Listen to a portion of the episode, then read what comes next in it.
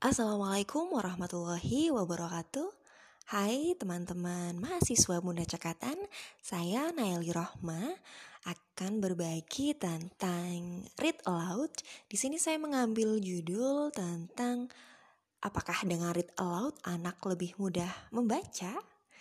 Nah, sebelumnya kita simak dulu apa sih pengertian read aloud Read aloud adalah aktivitas sederhana di mana kita menyisihkan waktu untuk membacakan cerita secara terus-menerus yang berdampak membuat biasa mendengar, mau membaca, dan akhirnya bisa membaca.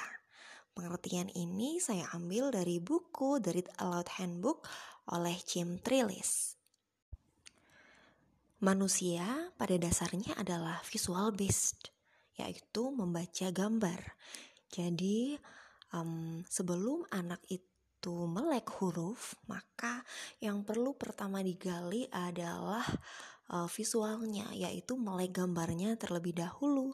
Yang mana melek gambar ini bisa dibiasakan melalui dibacakan buku. Pada buku Read Aloud Handbook karangan Jim Trillis, Dituliskan di situ buku itu tidak mengajarkan anak untuk bisa membaca, tidak.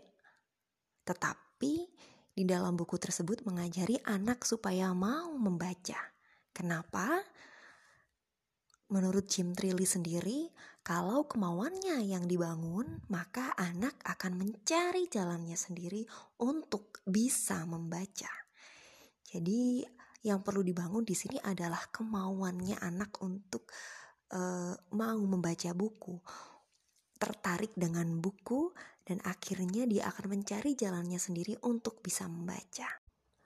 Lantas, kenapa membacakan buku ini bisa menjadi alternatif supaya anak bisa membaca? Karena dengan membacakan buku kepada anak, eh, mereka akan belajar untuk fokus. Selain itu, mereka juga akan memperbanyak Eh, perbendaharaan kata dari kata-kata yang dibacakan oleh orang tua atau keluarga di sekitar. Setelah itu, anak-anak akan muncul rasa keingintahuan mereka. Muncul rasa keingintahuan mereka.